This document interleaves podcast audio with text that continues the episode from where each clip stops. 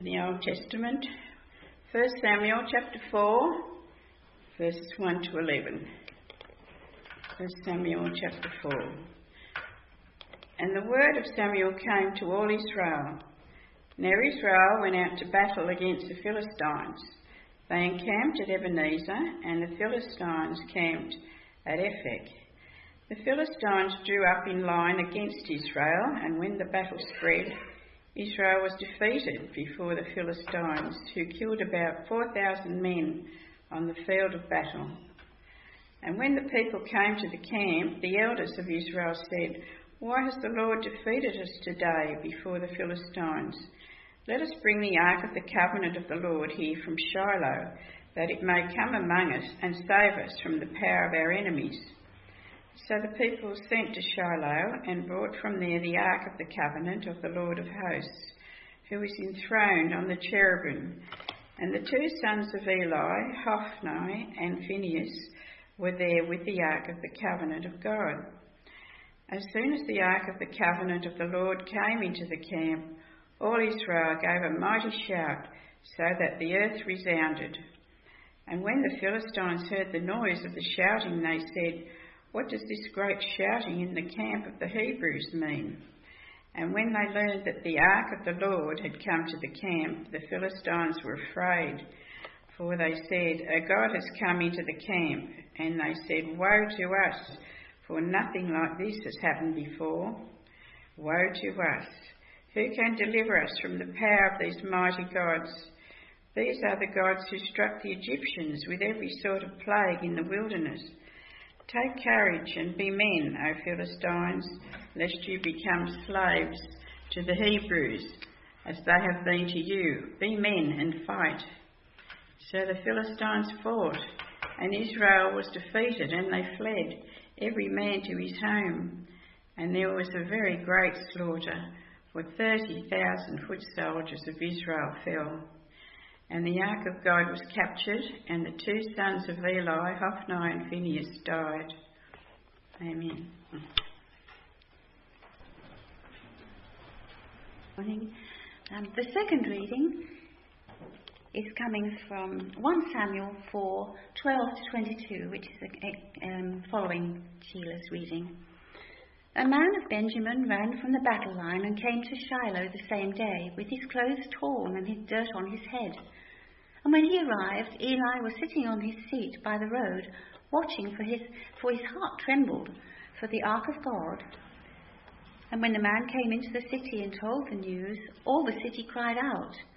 When Eli heard the sound of the outcry, he said, What is this uproar? And then the man hurried and came and told Eli. Now Eli was ninety eight years old, and his eyes were set so that he could not see. And the man said to Eli, I am he who has come from the battlefield. I fled from the battle today. And he said, How did it go, my son? And he brought the news, answered, and said, Israel fled from the Philistines, and there has also been a great defeat among the people. You two sons, your two sons also, Hophni and Phinehas, they are dead, and the ark of God has been captured. As soon as he mentioned the ark of God, Eli fell over backward from his seat by the side of the gate, and his neck was broken, and he died. For the man was old and heavy. He had judged Israel for forty years. Now his daughter in law, the wife of Phinehas, was pregnant, about to give birth, and when she heard the news that the ark of God was captured, and that her father in law and her husband were dead, she bowed and gave birth, for her pains had come upon her. And about the time of her death, the women attending her said to her, Do not be afraid, for you've borne a son. But she did not answer or pay attention. And she named the child Ichabod, saying, The glory has departed from Israel, because of the ark of God had been captured, and because of her father in law and her husband. And she said, the glory has departed from Israel, for the ark of God has been captured.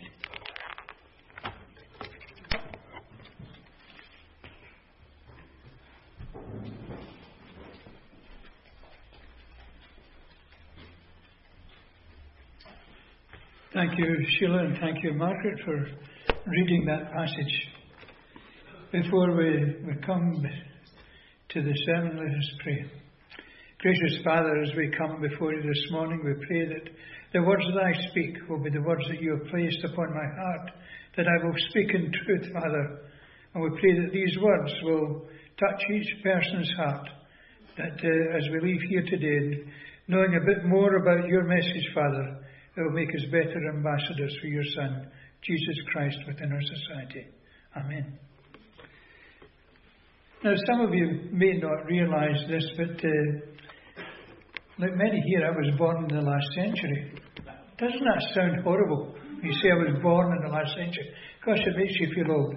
Well, when I was a child in the early 1950s, uh, our local doctor, the one and only doctor in the, t- the village, he was playing golf during a thunderstorm, and of course he was hit by lightning and he suffered severe injuries. And I, like many of the other children in the village, suddenly became scared of lightning. And uh, my father heard that there was going to be an electrical storm. Now, where we lived was in a, a small uh, ferry terminal in the west coast of Scotland, the River Clyde. So he heard that there was going to be an electrical storm, so he decided that he would take the family on an outing across the ferry to one of the near islands, one of the islands of Cumbrae. And of course, by the time it came time to come back after having a, a, a day on the beach, playing with the sand and not a care in the world for a couple of young kids, we came back to the ferry just as the lightning was striking. And my father, being a wiser person than I am, and ever will be, took us up onto the observation deck, which was enclosed in the top of the ferry. And my brother and I stood there beside him, or my young brother was young, he was up in his arms, and we were counting the seconds between the flash and the thunder. And he says, Look, there's absolutely nothing to be frightened of. But the doctor, he got hit by lightning, but the doctor was in the wrong place at the wrong time. He said, more or less, and that was part of God's plan, was his final words. Don't be afraid. If God doesn't plan you to be hit by lightning, you won't be hit by lightning. So I was just thinking about that in, in context with the ancient Israelites. You know, the ancient Israelites lived in fear and ignorant superstition because they regarded this gilded box that sat in an area they couldn't even see as the seat where God was resting on the cherubim, if you remember. Cha- this chapter is the beginning of a series of severe trials and tribulations that befell the people of Israel during this time of Samuel. My father and, uh, taught my brother and I quite a gentle message about lightning. But the ultimate Father in heaven had something a bit more severe to say to the people who had neglected to worship him or turned their backs on him and even turned to other pagan religions. This passage, the book of Samuel, is regarded as one of the prophetic books of the Old Testament. The Jews regarded the Old Testament as being divided into two parts. The first five books contained the books of law and the prophetic books, which were the, the prophets Isaiah and so on. Samuel, at first sight, seems to first Samuel at first sight seems to be a book of historic events, doesn't it? During the time of the prophet Samuel, but is much more than a historical novel. And it is a way, a book that records particular events during the time of Prophet Samuel, but it also teaches us about the relationship between God and those ancient Jews. Now, why is it that some Christian eh, groups will say there's no need to read the Old Testament because it's Jesus who left us all his teachings? The prophetic books are equally as important to God's message as to the ancient Jews as it is to us today. We have to approach these books with a different mindset. As you would approach, if you're reading one of Evangelist uh, Patterson's writings, with the writings of Martin Luther King. Each have a different writing method with a different message for you and I. Read verse 1 The word of Samuel came to all Israel. Now Israel went out to battle against the Philistines. They were camped at Ebenezer, and the Philistines were encamped at Aphek. Israel was about to confront the fact that had not obeyed God's command to drive out the inhabitants who lived in the surrounding areas. When God gave them the lands of Israel, they were told to drive out the pagans whose land they'd taken over. Instead, they made alliances with them, with some of these nations. Even to the point many of the Jewish people were turning away from the Lord God and accepting the idols of the false gods. It was now time for God to act against Israel. One of the previously defeated nations was the Philistine nation, which was located along the Mediterranean Sea, and it was also one of Israel's eh, largest neighbours who rose up against their Israeli oppressors. And we carry on with this uh, verses 2 following. The Philistines drew up a line against Israel, and when the battle spread, Israel was defeated before the Philistines, who killed about 4,000 men in the battlefield. What a gory affair. And when the people came to the camp, the elder said, Why has the Lord defeated us today before the Philistines? Let us bring the ark of the covenant to the Lord here from Shiloh, that it may come among us and save us from the power of the enemies. You know, for a people who ignored their God, the elders, instead of looking at their own shortcomings and their own lack of faith, decided that they were going to blame God for their defeat. It's what you would call nowadays blame transference, like a naughty child says, It's not my fault, it's his. They knew that God had blessed their people for centuries and had brought their father Abram into the promised land, even in the face of danger and difficulty. This same God brought their nation out of bondage of slavery in Egypt, once again to the land of the fathers. God had led them through countless victories when they had crossed over the Jordan, causing them to defeat the peoples of these lands. Therefore, it must be his fault of this defeat against the Philistines. So, how can we find favour in them? Someone must have remembered that most of their victories, for example, the, the defeat of the city of Jericho, that the ark had gone before them and battles had been won. My friends, they were treating their God like someone would treat a good luck talisman, and taking the ark into battle would bring them good luck. They ignored the fact they were made to serve the Lord and not the other way round. If you do not serve Him with open hearts, then God is free to ignore uh, them, and as, as He ignored them, He should be able to ignore us. And our request in times of need, uh, of need, excuse me, we modern Christians can at times mimic the ancient Jews by questioning God after prayers have been offered for something that we desire, for healing the, the asking for somebody to heal the sick relative or child. Even here in church, how often do we have prayers offered up which ends with some words, uh, such words? When we pray, we don't say, Lord, not our will, but yours be what be done. One source uh, I came upon said, It is normal to ask, why didn't God heal a loved one? It is understandable for one to feel this way, but it poses the question that we approach this subject with completely the wrong thing, thinking. Do we think that when we pray to God the Father that He is under some obligation to answer our desires and just help us because we seek His help? Now, I remember one of Helen's colleagues when we were working, uh, asking her to pray for her mother's health after a heart attack, as if the prayers offer, uh, offered by a Christian would help when she had absolutely no faith. She also asked Helen another time if she would pray for the Lord to help her to give up smoking. Funny thing to ask somebody, isn't it? Could you ask the Lord to stop me smoking? Strange, strange, strange. But who are we, mere human beings, to place conditions or obligations on the Lord our Creator as a reason for our prayers. It is like saying that the tail wags the dog, uh, the dog, isn't it? We're forgetting that God is in control and it's not you and I that are in control.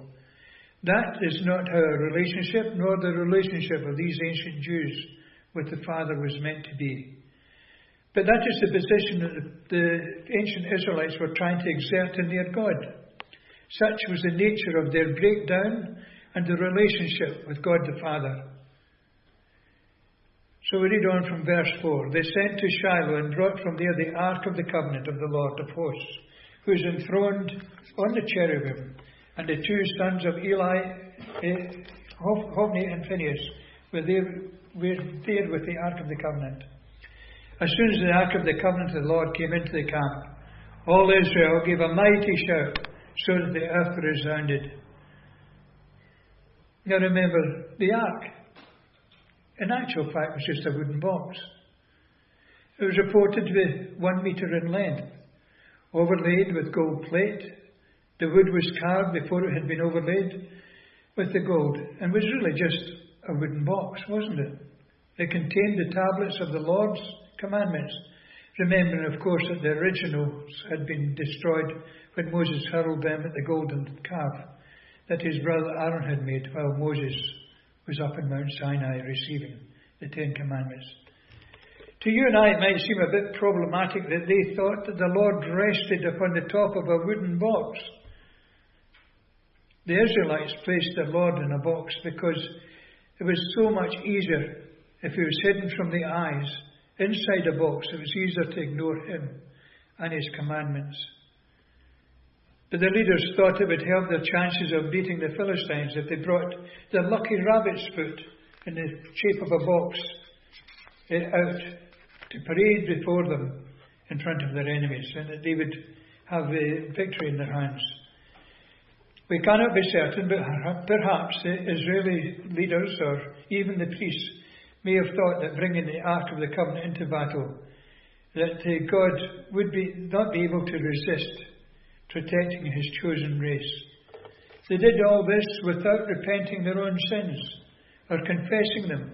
Instead, they, they said that God would, or thought that God would manipulate, uh, they could manipulate God into defeating the Philistines. Excuse me, I need a sip of water.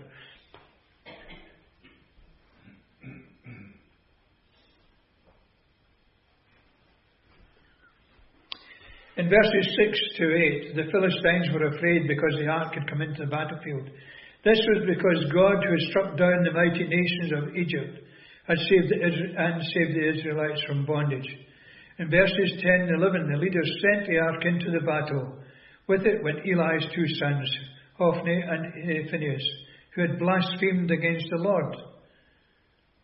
The magic talisman, my friends, did not work in this case because of the unrepentant Israelites.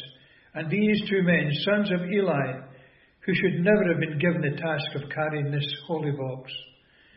As the Lord had declared that he would punish the house of Eli when the ark was captured by the Philistines, both Hophni and Phinehas perished. The Philistines carried the ark of the, the Lord away into captivity, and they did so without harm or injury to those carrying the ark. The very fact that these Philistines were able to carry the act poses to me a couple of questions. Why is it when God decreed that only the sons of Korah could carry the ark and also the tent of meeting, the holy things? That's uh, if you want to check up in this Numbers chapter 4, verses 2 to 4, and again verse 15. And when Aaron and his sons were finished covering the sanctuary, all the furnishings as the camp set out. After that, the sons of Kohath would come and carry these things, but they must not touch the holy things, lest they die. These were the things of the tent of meeting that the sons of Korah had to carry. We also see the penalty of touching the ark in 2 Samuel chapter 6, verse 3, and also verses 6 to 7. When, uh, when Uzzah and Ahio, uh, excuse me, were transporting the ark from King David's headquarters in Kirjath Jearim uh, to Jerusalem by the cart. They had almost reached their destination and the ark began to slide. Uzzah tried to prevent it falling and touched the ark against God's commands, albeit in error, but the Lord struck him down. So, why did the Lord permit these non believing Philistines to carry away the ark without injury and without even death. My friends, God had a plan for the Philistines, and it follows in the chapter 5, which we'll not cover today, we may cover at a later date. Because it was all part of God's plan, not only for Israel, but for the Philistines. God's plan was to punish the Philistines and the house of Eli. If we read through verses 12 to 18 about God's judgment on the people, which, which was read a few minutes ago, a man of Benjamin ran from the battle line and came to Shiloh the same day with his clothes torn and with dirt on his head. When he arrived, Eli was sitting on his seat uh, by the road watching, for his heart trembled for the ark of God. And when the man came into the city and told the news, all the city cried out. When Eli heard the sound of the outcry, he said, What is this uproar? And the man hurried and came before Eli. Now Eli was ninety eight years old, and his eyes were set so that he could not see. And the man said to Eli, I am he who has come from the battle. I fled from the battle today. And he said, How did it go, my son? And he who brought the news said, Israel has fled before the Philistines, and there has been a great defeat among the people. Your two sons also, Hophni and Phinehas, are dead, and the ark of the Lord has been captured. As soon as he mentioned the ark of the Lord, Eli fell over backward from the honey seat and fell by the side of the gate, and his neck was broken, and he died. For the man was old and heavy, and he had judged Israel for forty years. One can imagine the, the lives of those people left behind when there was a battle. The wives, the elderly, the children, waiting to hear the news of battle, worrying about the loved ones on the battlefield. And Eli, being blind and elderly, even older than the oldest member of this congregation, and we're all going pretty well at the moment, aren't we? Such was the volume of crying and shouting that Eli could not make head nor tail of what was happening, and asked about the outroar. And of course, we heard the message. that The messenger told him that he told him about the defeat of the Israelite army, that Eli's sons had been slain, and the ark of the covenant had been captured. God's message through this servant, his servant Samuel, was fulfilled when Eli fell off his seat, broke his neck, after being a judge in Israel for over 40 years. In the last few verses of this chapter, we read about Eli's daughter in law giving birth and naming the boy Ichabod. This was because the Lord had left Israel and the ark was now in the hands of the Philistines. This friend, this chapter, my friend, is about the punishment of Israel that it had received from the hands of God through the Philistines acting in his behalf. Now, just how does it relate to the church today? What has gone wrong with the church today, you may ask? When the Israelites thought they'd kept God in a safe place in a box, while he was there, they could forget to worship him. They, uh, they lost their ark because they turned their backs on the Lord and became influenced by their pagan neighbours. So many so called Christians today have kept the Lord locked away on a bookshelf or inside a box. They keep their Bible locked up Sunday to Sunday. It's just like keeping God in a box, isn't it? If you can't read the Bible day by day, if you keep it locked away for a Sunday, then you're not paying true homage to the Lord. In fact, some even only come to church on occasional Sundays because they've joined the secular world outside. Like the Israelites, they become enamored by the influence of the ungodly society in which we and they live. As a nation, we have devalued the Lord's Day with sports, events, open shops, and other diversions from our calling to offer up our praises to the Lord and Master. Yet the Israelites, we are, like the Israelites, we are prepared to speak of the Lord, seeking Him out, getting Him out of the box when trouble occurs. Dr. Martyn Lloyd-Jones sums this up. We should never lose sight of the fact that God does not change. In His dealings with the people or in His Word, nothing changes with the Lord. When the church has had its, been at its most impactful in the world, is when they've overcome, they have become overcome with a sense of the God's glorious presence. We should never lose sight of our awe and wonder at the glory of our Lord and Creator. He who sent His Son Jesus Christ to open up that box when Jesus died on the cross. If you remember, the area was closed off to the people, the inner sanctum. The curtain was torn in two to allow you and I access direct to our God, our Creator, our Master. He who sent his Son Jesus Christ also taught us to seek out the Lord, giving him our everlasting gratitude that he should care so much for you and I by sending his only Son Jesus Christ. He didn't only send us to bring us a message, he sent Jesus Christ to save each one of us, save us from our sins by paying the ultimate sacrifice of his blood shed on that cross for you and I. His son Jesus also taught us that through himself we have the opportunity to serve the Lord in our actions and also praising the Lord through Jesus Christ, our high priest and king. My friends, we should never devalue the Lord Never put him in a box. You know, if you even have an open Bible sit on your table, it gives you the opportunity to stop and look and read and learn and open up your heart to the Lord. The whole point of this is the Israelites kept Lord in a box. You remember that uh, the daughter in law when the boy, the, the boy child was born, named him Ichabod, because God has deserted the people of Israel and gone over to the Philistines in their eyes. Have you let God desert you, or have you deserted God?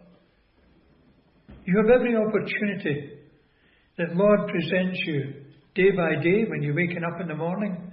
I remember I've told this story before an old friend, Jack. Now, he was called Old Jack when I was in my 40s. He was probably younger than I am now.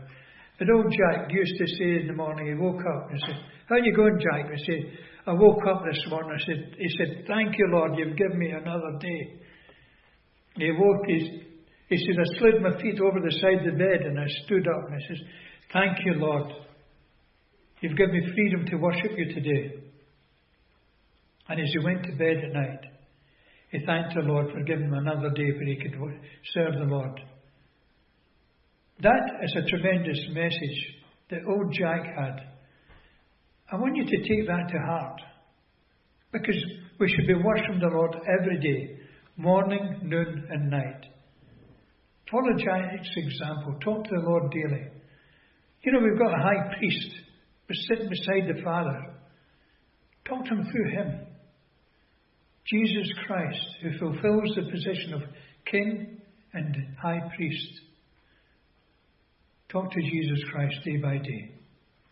And that's the message. Don't be like these ancient Israelites who gave away their worship of the Father, who turned instead to the false gods. We have false gods today the false gods of money and possessions, the false gods of sport, false gods of even family. Family is important, don't get me uh, wrong about that. But sometimes we, we make our family the whole being when we should remember that the head of the family is the Father in heaven. So, my friends, as I close this message today, don't keep God in a box. Keep Him in your heart. Keep Him ever present with you. Talk to Him and tell Him that you love Him. Let us pray. Father God, we pray that we who do not have the opportunity that Eli's daughter-in-law to say that God has deserted us. You would never desert us, Father. It's only we who desert you. So, Father, we pray you'll bring us back into the fold, that each one of us here, as we sometimes step away from you, Father, will return into the fold and confess our sins through your Son, Jesus Christ. Be with us as, as we go through this life, Father. We face many temptations, many things that would divert you, eh, us from worshipping you, Father. So be with us. Give us the strength that we need to uphold our faith and to be true, as I mentioned before, ambassadors for Christ within our society. Let us share that, Father, not keep God in a box. Share Him with all these people we meet, friends, family, and associates. Amen.